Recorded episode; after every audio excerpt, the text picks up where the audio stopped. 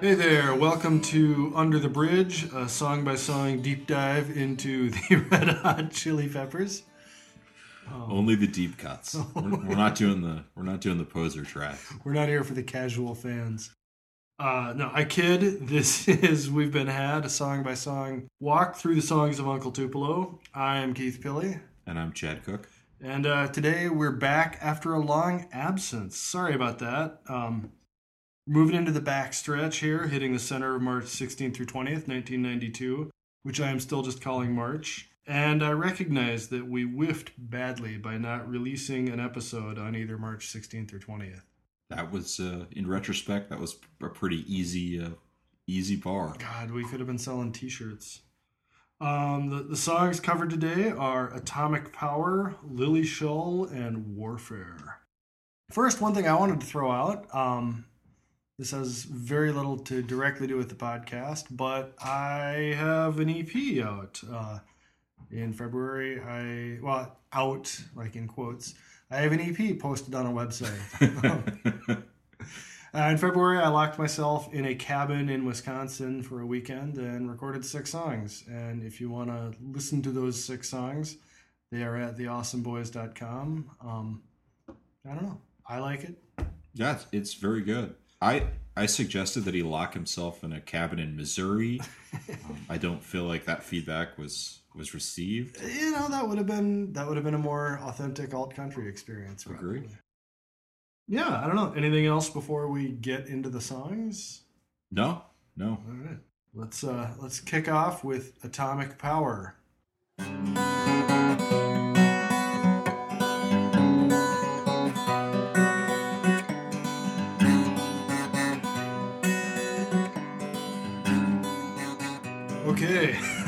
Atomic Power. Uh, for me, this is another Pantheon Uncle Tupelo song. I think. What do what what do you think? For sure. I mean, I think it for me it it uh it's one of the great examples of the two of them harmonizing together. yeah, I think there's some interesting parallels between the actual Louvin brothers and and the Uncle Tupelo because they they both are excellent at harmonizing with one another. but in a totally different way. Yeah. It's like, you know, the Louvin brothers are so tight. And like Uncle Tupelo harmonies, when they work well, are, you know, they're great, but they're they're kind of ragged. Like they're they're great in this like very loose, punky way. They also both broke up sort of at the height of their stardom. Yeah.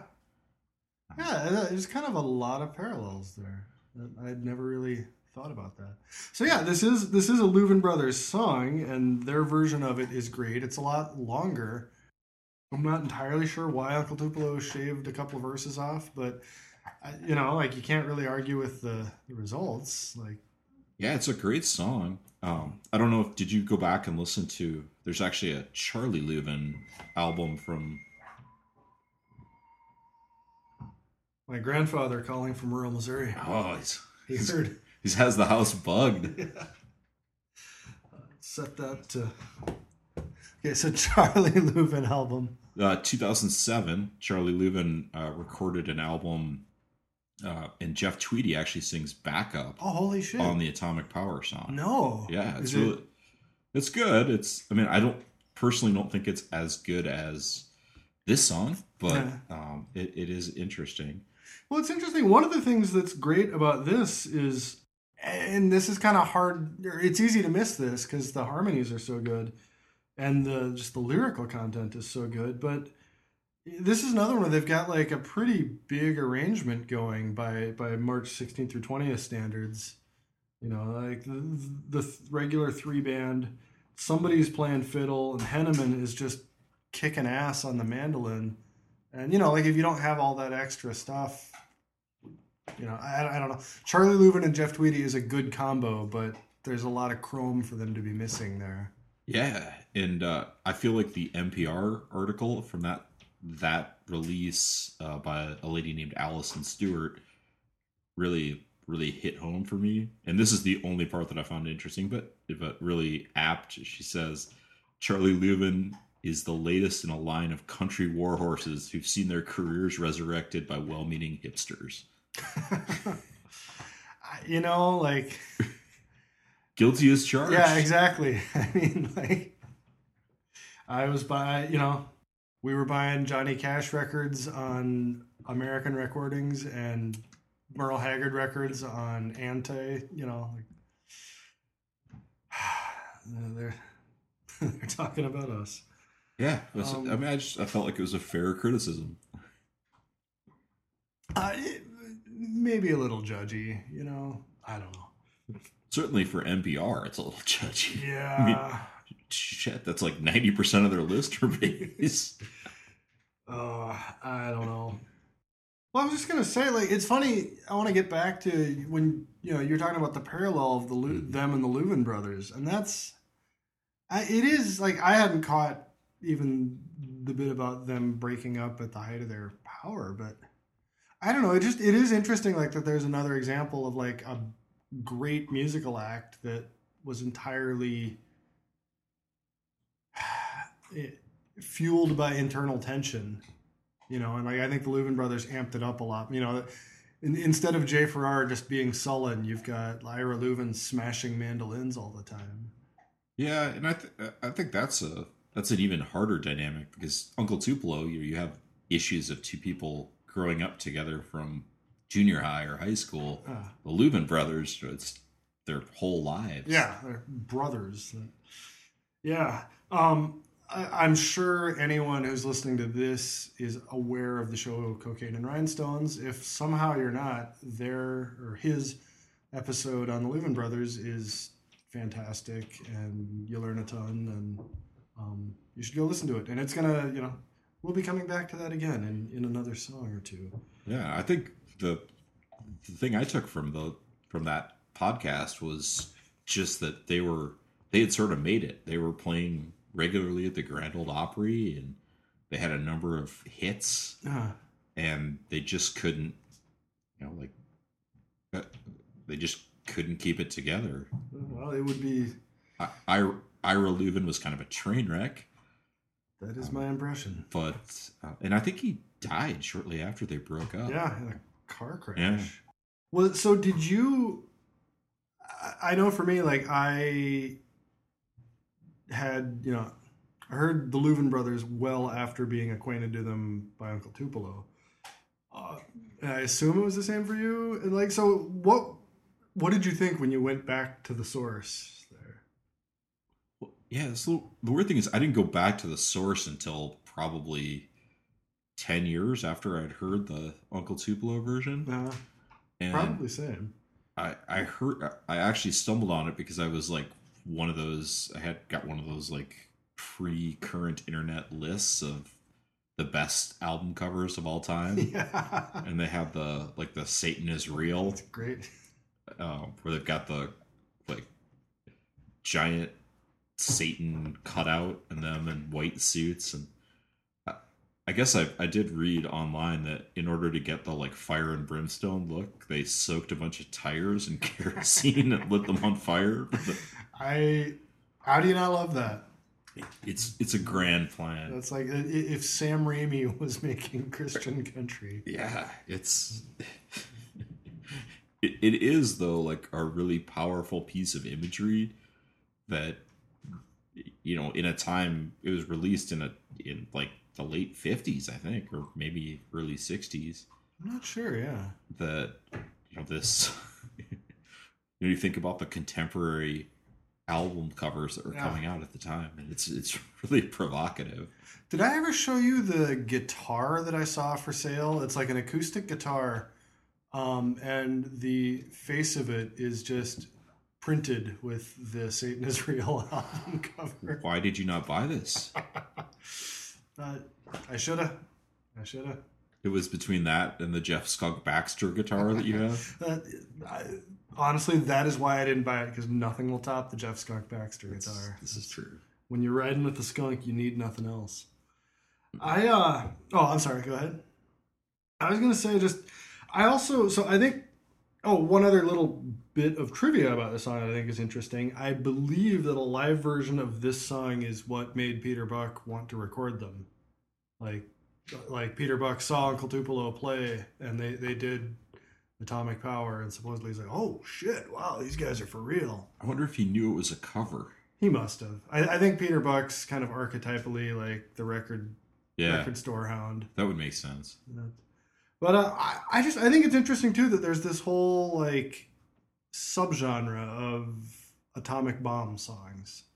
Um, you know, a, a- friend of mine actually has like a compilation, like this like three disc compilation of of nuclear war and atomic bomb songs. Uh, you know, I think this is the best of them. But uh, there's there's another one, uh, "Atom Bomb" by the Blind Boys of Alabama, that is Are they all really good. period pieces, or is it any song like so like nuclear war on the dance floor? Does that count? No?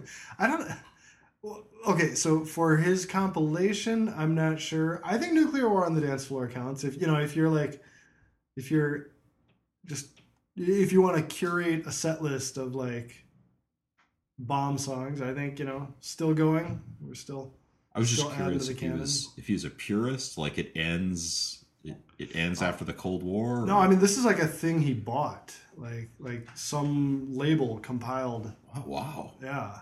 Um, and it, I, I remember looking at the set, the, the list of it, and like the Louvin Brothers version of this song is on there, but uh, I don't remember if Uncle Tupelo's was. I think they were like one or the other. But I don't know. It's just it's weird to me that like that's this thing that we grew up with is, you know, the this ever present threat of being blown up, and like it just keeps bubbling up, and you know, like it's not that everybody has a bomb song, but you're never surprised to find that a given act has a bomb song. Especially acts of a certain era, right? Yeah. Like it was sort of just a pervasive thing from I guess from the end of World War II Yeah. to I don't know, now, probably. Yeah, we're still in it. Well, I talk a lot about, you know, the town I grew up in is 20 miles north of Omaha, and Offutt Air Force Base is on the southern fringe of Omaha, and that is the headquarters for U.S. Stratcom. It used to be Strategic Air Command headquarters. And like I was in third grade and would have, I remember my third grade teacher talking proudly about you know when the bombs fly we're going to be we're we're at the top of the target list because we're near SAC headquarters and like you know this is this is the thing she's telling a room full of eight year olds to feel good about So the interesting Like- thing is, and I think we've talked about this, they gave me the same spiel in Iowa because of the proximity to Rockwell Collins, yeah, which is is is equally weird, but also not true. Like, there's no way that this that the Soviets are like, okay, let's make sure that we get all the major cities and this avionics maker in Cedar Rapids, Iowa. we're gonna fuck with their supply chain. Good.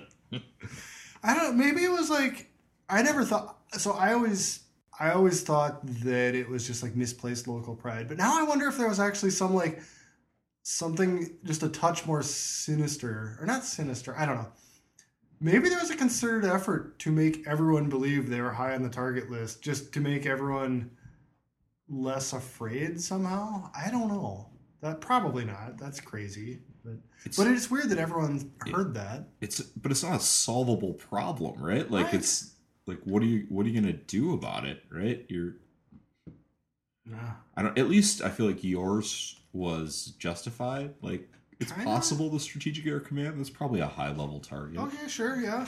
I mean, I, you know, I, okay, but being older and having been obsessed with this for a while, I, I, I can say with confidence there is nothing in the Soviet inventory that would have hit the south side of Omaha and taken Blair out in the uh, in the blast. That's uh, probably probably why the SAC headquarters is there. yeah, well, to protect Blair. Yeah. Yeah. They wanted to put it in Blair, but they're like, no, no, guys. Dana College is here. You gotta, you gotta be. there's there's some alternative uh alternative history that you can write where like Dana College is like a is like a deep subreddit of the Department of Defense. Might have been. Maybe that's why it got closed. They knew too much. I uh, it's weird. I just this is a song that I have a lot of like memory associations with. So there's there's that whole thing. I also in 1998 when I was there was this weird stretch where I was uh so I, I was really like obsessed with nuclear war um, from growing up near Offutt, and uh, when Clinton launched cruise missiles at I don't remember if it was in the Sudan, or you know it was one of those times when he was just like "fuck you," we're Yeah. um, I, you know, I was all melodramatic and convinced, like, oh, this is it. This is the start of World War Three. Um, and at the time, I was living with my then ex girlfriend because I haven't hadn't found, you know, we had broken up and I hadn't found a new place to live yet. And I just remember, you know, like I come home from work and hear on the news that uh, we're launching cruise missiles, and I'm like, oh my god, this is it. And I go home and just annoyed her by playing this song on the acoustic guitar over and over, like singing it really mournfully, you know. I just remember her like looking at me from the kitchen of that apartment, just being like, "What the fuck are you doing?" It, it's good that you took that opportunity just to cement the cement the destruction of that Yeah, of that relationship. let's let's spike this ball here. We are done. I don't know. So uh, yeah, I don't know. Uh, thank you to Uncle Tupelo and the Louvin brothers for giving me that moment. It's but some of the imagery in this song is pretty is pretty impressive. Uh, like if you like they couch it a little bit with the way that they sing it, but you know, like some of the like will you shout or will you cry when the fire rains from on high? Right? Like it's pretty. It's like end of days. Yeah, it's some dark apocalyptic shit. It's funny too because I remember the first time I saw this album cover. I, you know, I just I didn't know I had no idea what the song was, and I saw just Atomic Power, and I was like, oh, that sounds that must be like this optimistic, hopeful song. It's like the Jetsons. yeah, exactly. Nope. Optimistic and hopeful it is not. Ah, but it is because there's a way to escape if you're prepared to meet the Lord. So that's okay. I was going to bring this up later, but really I can bring this up in any song. It's interesting to me that all three songs that we are talking about, these are all Christian songs. Like these are all songs with an explicit Christian message. And I don't know what to make of that. I mean, I don't think I don't know if there's anything to make, but I remember thinking it was odd when I got this record yeah. uh, because I was, you know, like I was firing up this like internal forge of Uncle Tupelo's super fandom, Yeah. and you know, at first I listened to it, I'm like, man, there's a lot of God talk on this record, Yeah. which kind of threw me for a loop. And then I read the liner notes and saw that most of them are covers. Um, so I kind of wonder if if they liked they just liked the songs and that's why they put them on there. That's the way I always. uh, So that's the thing I was thinking. Like that's what I always read it as. Um, but I don't know. You know, I don't know if I. I don't know where I was ever actually getting that. You know, if there's anything really to that, or Part of it is just probably maybe hopefulness on my part that that's what they were that's what they were doing. So. yeah.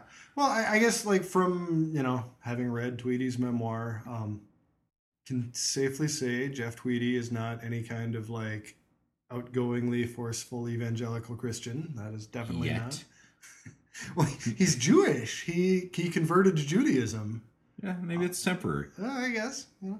Um, I don't actually know where Jay Farrar stands. Maybe Farrar is like a very Christian guy who wants to spread the word. I think he's I think he's just pretty tight-lipped with his but you're Jay Farrar is just one of those people that like unless you know him, I think you're you're gonna have to guess. Yeah. I don't know. I guess that is what I got for this song. Yeah, Anything- and I think we touched on it, but you know, I just want to like the con- the the idea that Brian Henneman learned to play the mandolin for this, and it's just and then delivers just these series of amazing mandolin performances Yes. is mind blowing to me.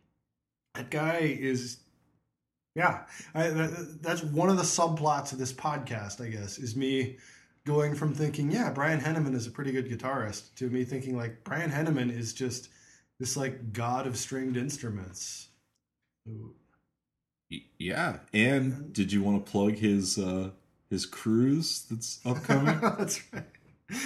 Did see on Instagram there's the Bottle Rockets are doing another outlaw country cruise, which I, I'm glad that Brian Henneman gets to take a cruise.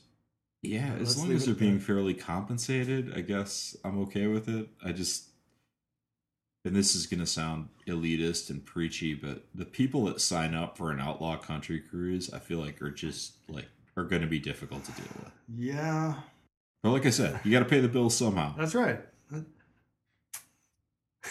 I, I don't fault him for that. I, Yeah, I no. I think he's uh, like just on this his work on this album alone, and uh, you know, like the Brooklyn side. I feel like is the man has earned five or Yeah. six lifetime passes at this point.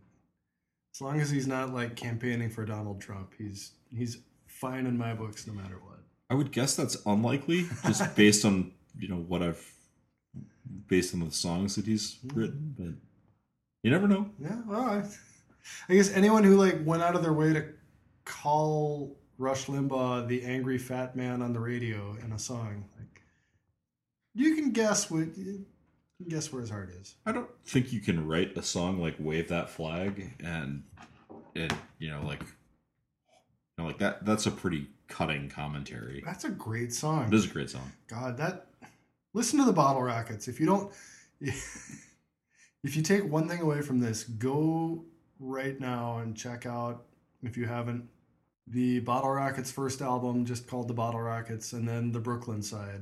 And like, if you like Uncle Tupelo, Yeah, I mean those two for sure. Uh, the next one is is good too. yeah, After that, it gets a little dicey. there's always at least one gem per song, or per album. But um, should we wrap Yeah. up? We're kind of far afield. We'll be back.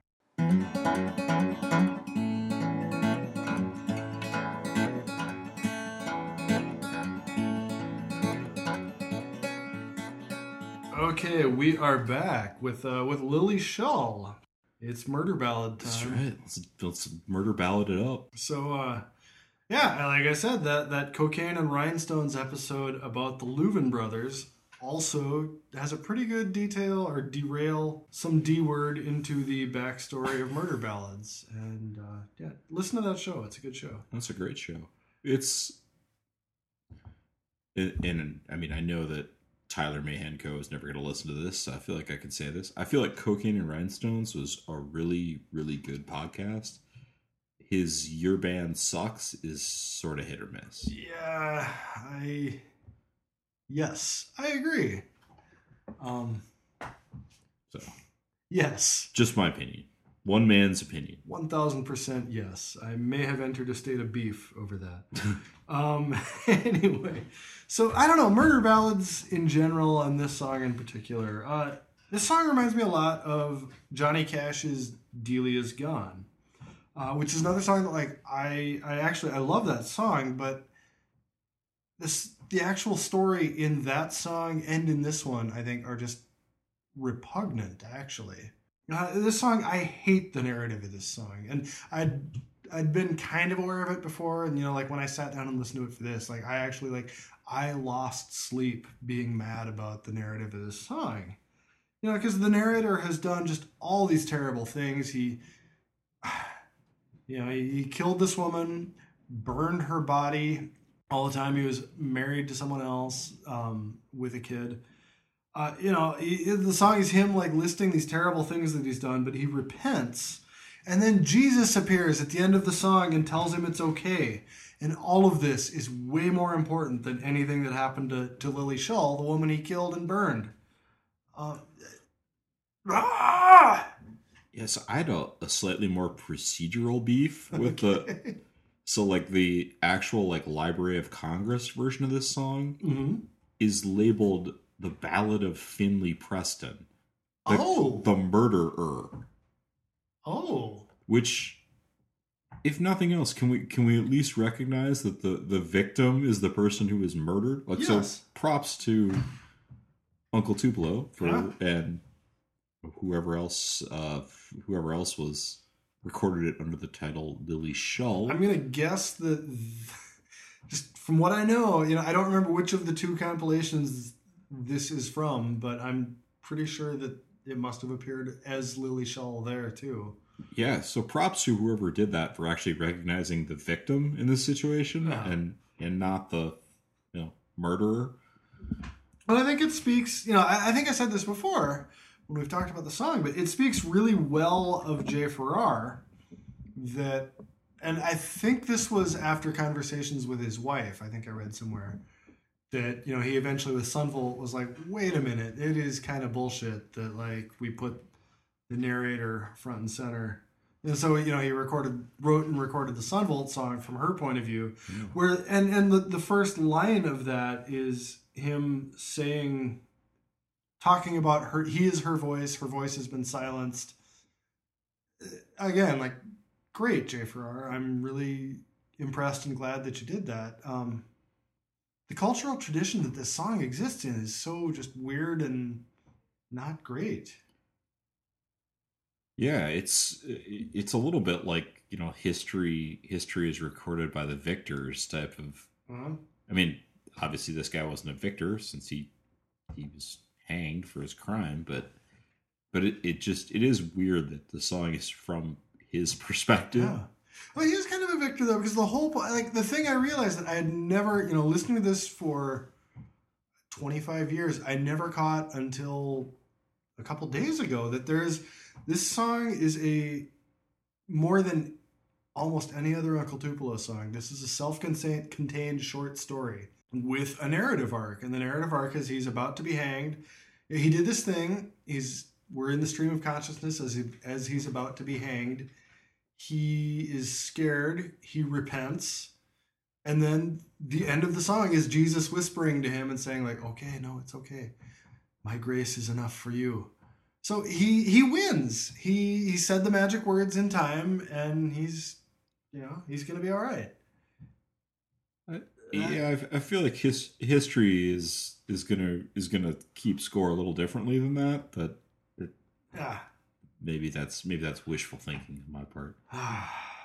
well i don't know this is I, what is it about murder ballads why do people why is there such this thirst for it, it's always like dude killed a woman Yeah, I Let's think I think it's just crimes of passion. Like people are intrigued by that. Like whatever it is that sets people to do things they wouldn't normally do. Yeah. The structure of this reminds me a lot. So there was this thing in the 50s, the 40s and 50s, where there are these like super, super popular crime comics, um, you know, about gangsters. And they'd, they'd have titles like Crime Does Not Pay. But the front cover of the comic, it would be like crime in 150 points and then does not pay in 14 points. Uh, you know, and like it's always like stories would be like a 10 page story where nine pages is like dude doing crimes and being awesome. And then they'd have to have a 10th page of you know and then he gets his comeuppance. But you know like like people seem to want to read or hear about people doing awful things. And then like society you know the social contract makes us feel like and we have to acknowledge that that's not good so they suffered bad consequences but it, it's just creepy how the, and you see that you know with with movies like people people embrace the godfather and scarface um you know movies that have embedded in them this message that like if you do these things bad things happen to you and bad things happen to your soul. You know, but people just watch them for like yeah man fucking crime I hope people are actually doing that with the rock and roll horns that you can't see this. Every time I watch The Godfather, I look at whoever I'm watching it with and say, "Yeah, man, fucking crime," and make the metal horns. I I hope that's the case. I I really do. The- Yeah, man, fucking crime. Fucking crime. It's like you're part of the insane clown posse, and except you've you've adapted it just to be about crime. But I think I think there's always been a fascination with true crime. Yeah. I mean, think of like the Black Dahlia murder, like Right. all the like serial publications that came out after that. Or th- this entire like podcast universe now of true crime story. Right. Like, Yeah, uh, ninety percent of which my wife has listened to. does she have a favorite of the among the true crime shows? I, you know, I don't know. I, I just, it's like one horrific set of circumstances after another. Yeah, it's a lot of crime. Yeah, no, All it's, true. it's a lot of punishing. It's like the Old Testament, Yes. See, Christianity. It's all over the album. pervasive. But yeah, so I don't know. Like, I mean, like, okay, so I, I don't like that this is a narrative about the redemption of a guy who did shitty things and had the right thoughts at the end of his life. But I do like that. The very end of his Yeah, life. the Like- exact like let's be clear on this this is like this is like the limit function of his life like you know Yeah. So okay, did you see the Ballad of Buster Scruggs? uh-uh Oh man. Okay, it's it's hit or miss. Like you know, so it's it's anthology. It's like six stories. Some are good, some aren't good. One of them, it's not. One of them is not the best thing, but is pretty funny. It's almost a parody of this trope where it's uh Franco is a criminal and does a bunch of things and ends up being hanged and the last thing he does is pay off this really stupid joke that was set up. and like I never thought of it, but in, in a way, it's like it's kind of a travesty of what's going on in this song. Yeah it's i mean it, it, it's a little without getting overly political it's a little weird to me that how easily people wash away a lot of a, a lot of shitty stuff with just a really like oh shit my life is gonna end i better repent moment Yeah. like you know at, at some level it, it probably should be about you know what you did. Yeah, and not what magic words you said. right uh, at- right as the clock ran down. well, i feel like this i feel like these three songs have, have taken us to a dark place where it's dark. It is. Yeah, I mean, come on. We got nuclear annihilation. We Right. got murder and execution. and then we close it out on the uplifting warfare which is a very silly song. Like we'll get to that. Yeah. Like it, it- it's kind of weirdly. Um, so this song, one thing. Coming back to this one, like I would never sit down and listen to this for fun, but actually I did think it was kind of rewarding to just kind of wrestle with it to prep for the show. It it is kind of an amazing thing where it, you know, like I don't like the narrative, but it's cool that it has a narrative within it and it's a really effective mood piece you know like just the music really slowly builds and really tells the story. Um i, I don't know that jay farrar sings any other song in the uncle tupelo catalog the way he sings this one. He's he's just kind of restrained and slack in a way that he isn't usually and it's it's really affecting. It's a good use of his voice. He, he has a great voice for murder ballads. He really does. The man was born to sing about murder. It uh i don't know i it, it, it, it's just strange to me when you when you hear jay farrar's voice like he's just one of those people who can who could sing on his own. Like he could just be a a cappella.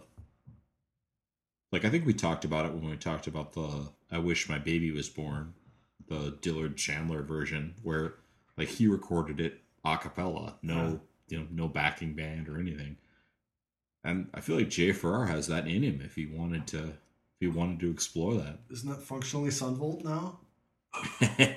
wow shots fired they are playing their instruments it's I, I just, you know, you diss the Boquists. You, uh, anyone trying to replace the Boquists is dead to me.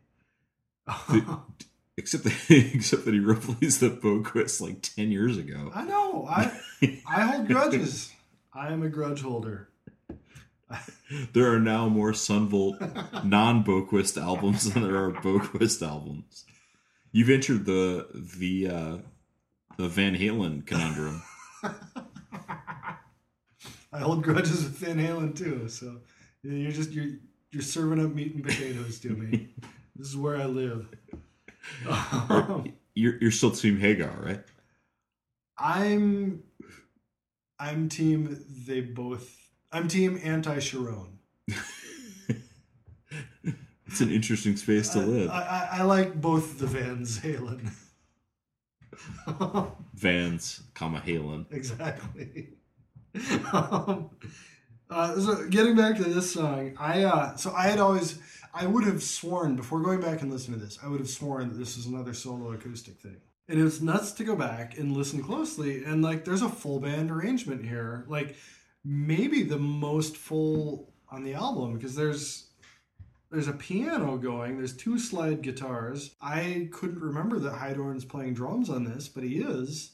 It's just nuts how much discipline everyone is showing, you know, for a song that's so spare.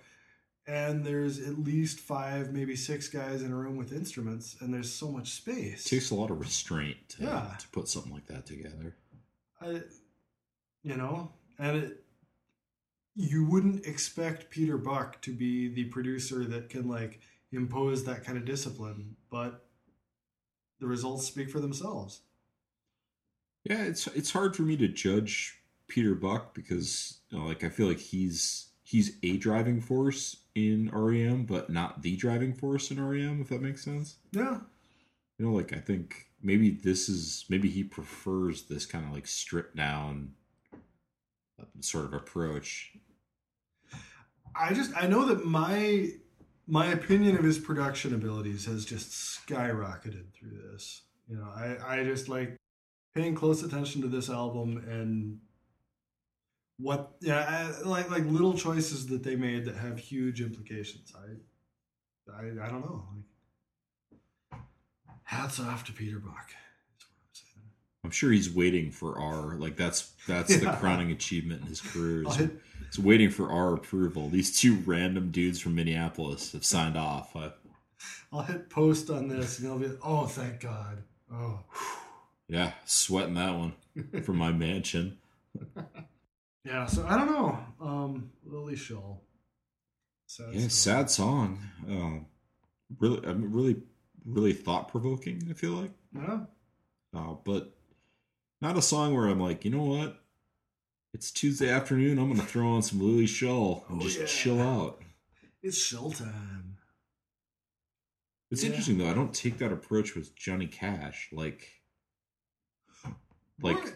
you know, like I don't, I don't hold him to that same standard. Like a lot of his music is about like truly terrible events. Yeah, that, that's an interesting thing where like he, you know, I mean, the the natural point of comparison is Delia's Gone, and that's that's way more upbeat. You know, it just it, I think the tempo is faster. It's just snappier.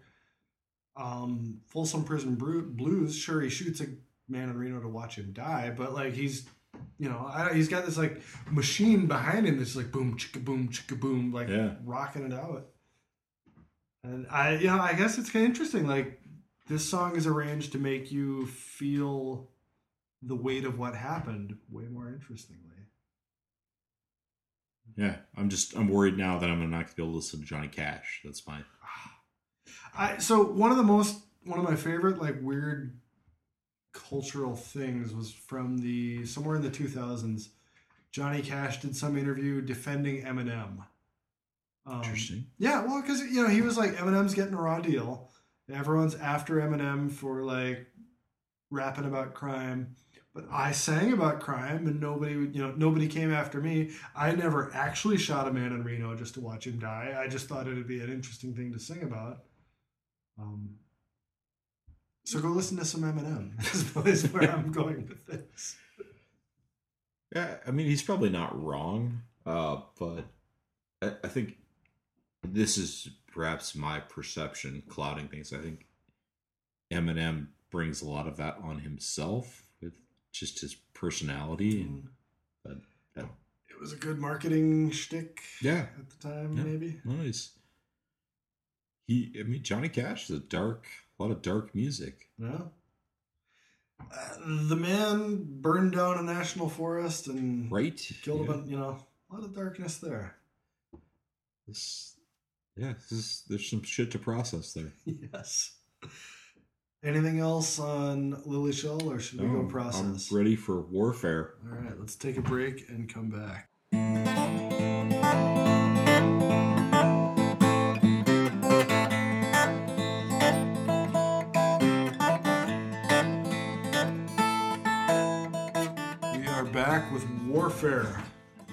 I wrote warfare all caps just to just to set the mood.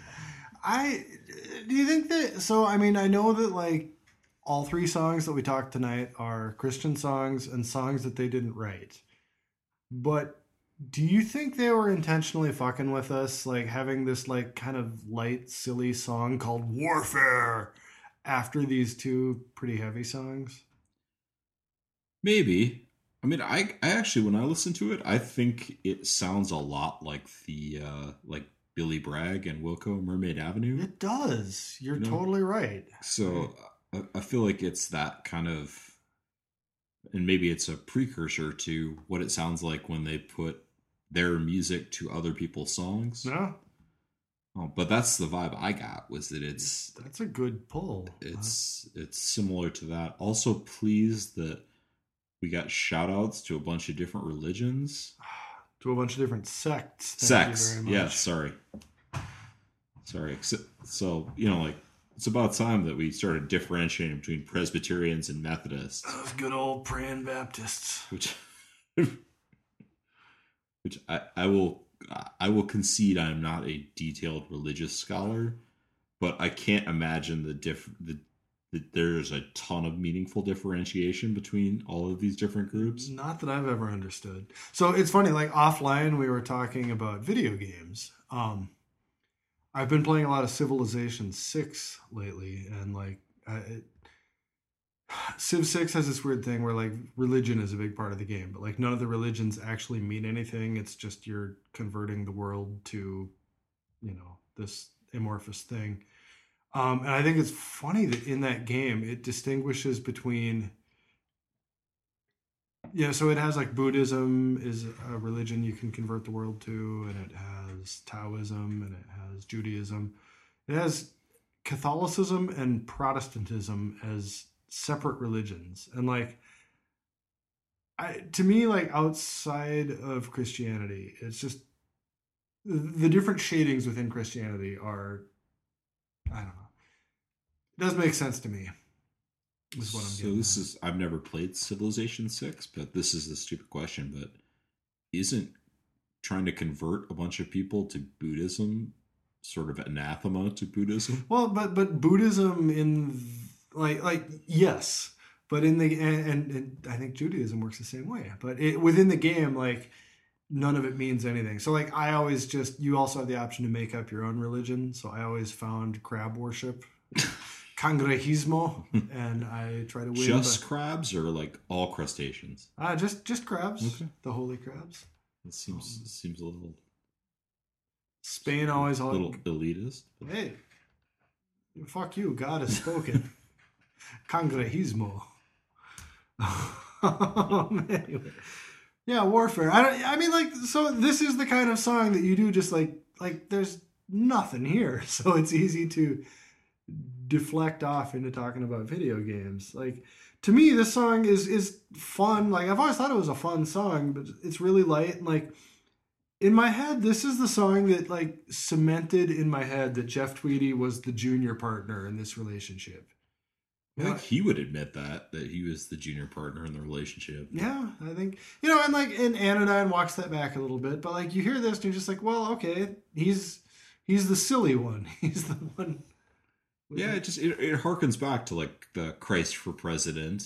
oh, which is a great song. That is a great song. That is a great song. And I mean, written by Woody Guthrie. And the the interesting thing about that one is, and you know, this was a song that they that they adapted, but Huh. you know, like Christ for President was just a just a list of lyrics. yeah. God, that's a good song. That's, yeah, really good song. I, no no argument here. Ah, No, I'm just I'm just gonna sit and make exclamatory noises about how great that song is. But I think the structure is similar, right? Like it, it's got that same sort of kind of shuffly Yeah, strut. right, yeah. yeah. That's a good one. Yeah, I, it's interesting, and maybe this maybe this is the same thing here. I was struck listening to this now. Like Jeff Tweedy is just barely singing this in tune. You know, he is he wanders in and out of key a lot, and that's kind of going on in Christ for President too. But he, you know, it sounds more intentional there. Yeah, I, I just I think he's not that disciplined of a singer. At Like least he- back then. At least back then, yeah. I mean, it, it's one of the things that you you really realize is how much how much Tweedy has improved Yes. uh, as a function of time, and you know, like Jay Farrar's kind of steady state. Right? He's started at a very high level and has continued at that level. I, I, I think he's maybe evaporated a little. You know, some of the some of the skills have sublimed off there. I uh, yeah, I don't know. Uh, musically, this is a weird song. It I it it's this thing where in the chords they're hitting both C and C minor. Um, and you don't, you just don't come across that very often in rock or country. I, I was trying to think of other songs where that happens, and like uh, the most prominent one I can think of is "Nobody Does It Better," the the Carly Simon Bond theme. I've also I've seen you perform that song uh, in karaoke. Murdered that, yes. It's hard to sing because it does the you know major and minor in the same song. So by murder you mean like rule, right? that is not what I mean. Um, Jayhawks "Waiting for the Sun" also does the major minor thing. It's it's a weird thing. Most That's a- people don't do it. It's uh, it's the quintessential hard look to pull off. Yeah. I guess it's kind of a flex. Like I can, I can make a song work with this weird shit. Um, I don't know. It's I, I had never realized also that this is a song where they've got a full band arrangement. I, again, I always thought this was just one guy with an acoustic, but you listen and everybody's playing. There's at least two acoustic guitars. There's a bass. Poor Mike Heidorn is stuck playing a tambourine. you know, this is, Maybe he enjoys playing the tambourine. maybe. I uh, I, I I think if you would have asked me before this, we listened to this record, like I would have said, you know, I feel like this is just a series of vignettes by individual performers, but Yeah. it's it's really more intentional than that. Yeah. So what do you think is the intention here? I mean, I think the intention is not to overwhelm the the lead singer. Like it's to no, it's to be in the background. Yeah. Yeah, I'd agree with that.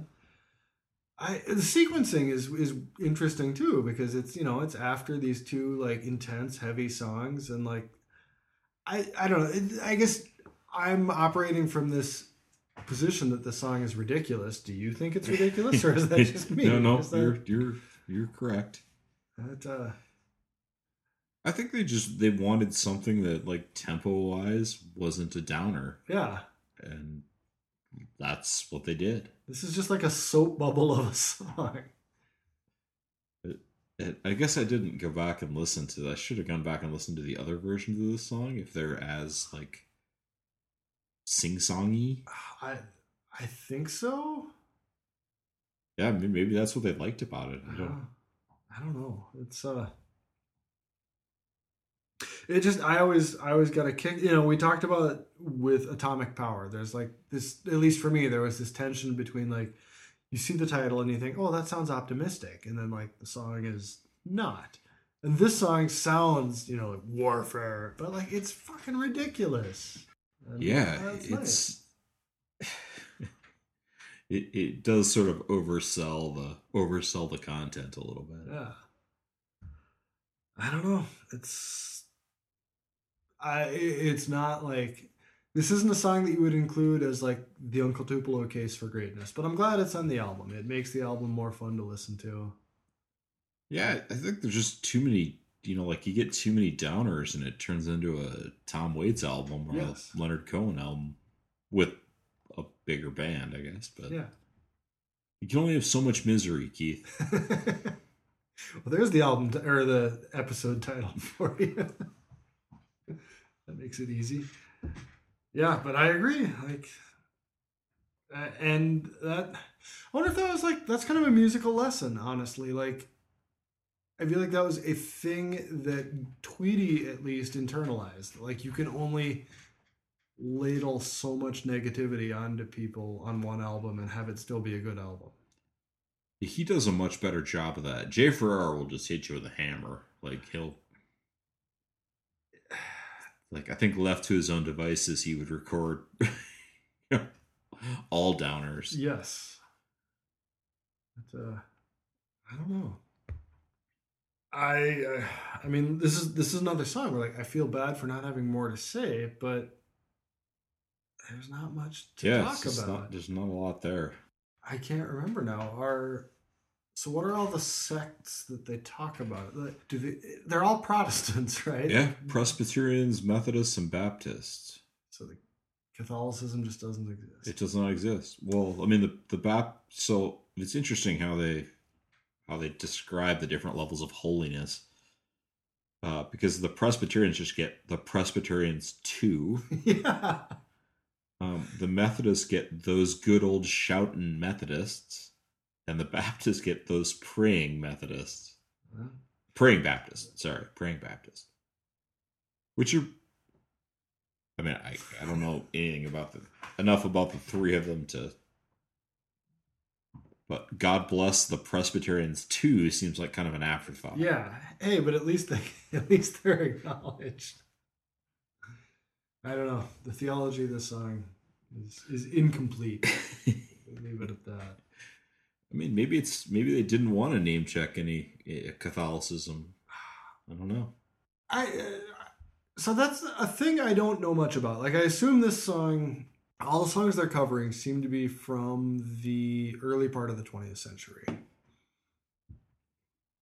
I do think there's probably something interesting there where like Catholicism was in a different cultural space then. You know, like I, I don't know that they were I don't know that you'd say like Catholics were an oppressed minority, but I think there was like kind of a Protestant power structure that Catholics were outside of. You know, and you get that thing where like Especially in the South, right? yeah, you know, like like it's bizarre now that people talked about JFK being Catholic and like can we elect him? But like there was a cultural space where that existed. Yeah.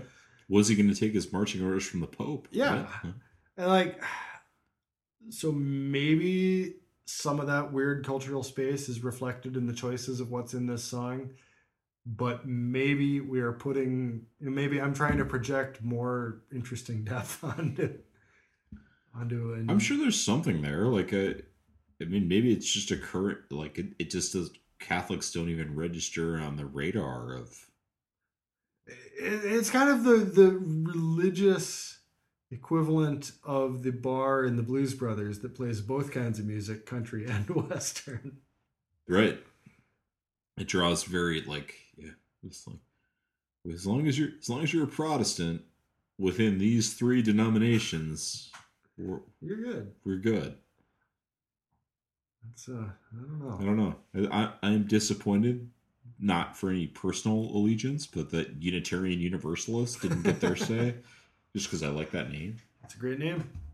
They had uh, their one of my favorite dumb Simpsons jokes was uh, is it's,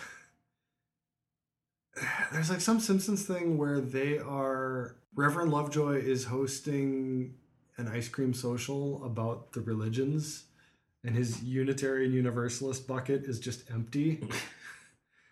and someone's like, "There's nothing there," and he's like, "I know." Uh, it's just I don't know like that. It, it's such a bizarre thing that some Simpson writer was like, "We need to put a savage burn on the Universal Unitarians." I don't know. Yeah. Well, But, uh, should we Yeah, I think we- I think we should call it. take this out behind the barn? And uh, well, thank you very much for uh, listening to We've Been Had. I am Keith. You can find me on Twitter at Keith Pilly. I'm Chad Cook. Uh, at Cook six two five two on Twitter. What does so what six two five two? Yeah. What's So this is the worst story ever. Uh, this is a random series of numbers that was assigned to me when I got a Gmail account. and I've just cons- I've just continued it throughout my life. Excellent. I feel like the universe was trying to tell me that this was uh, this was the number sequence that should be attached. Someday that number sequence will save your life. Right. Like, oh fuck, this makes sense. Um, we would love to hear from you. Maybe you can tell Chad why six two five two matters, um, or anything within the show you liked or didn't like. It's Uh, more than fifty one fifty. To bring it back to Van Halen, I that's what I should. I should have been 50, fifty one fifty is like- 51, 52. oh shit! it's all, it's too bad. Um, if you dug the show, please tell people about it. Go to iTunes or Google Google Play, leave a review. Um, thanks, and we'll talk to you soon. I promise the next one that will close out the regular album of March 16th through 20th. It's going to be sooner than this one was. We're we're not descending into George R. R. Martindom here. Neither of us have that much going on. that is right. Uh, right on. Peace out. Um,